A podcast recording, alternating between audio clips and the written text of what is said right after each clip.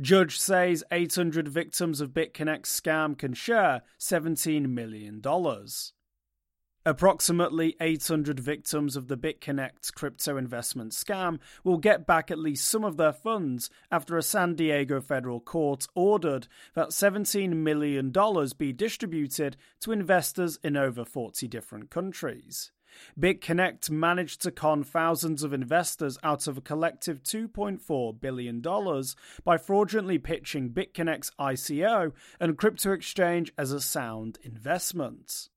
The scheme also misled investors with its lending program, a system that BitConnect claimed would generate profit with a BitConnect trading bot and the company's own volatility software.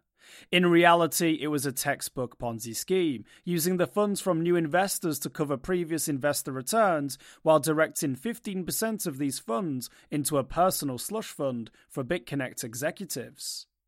BitConnect founder Satish Kumbhani was indicted on February 25, 2022, for various fraud, money laundering, and market manipulation charges, while still on the run from authorities.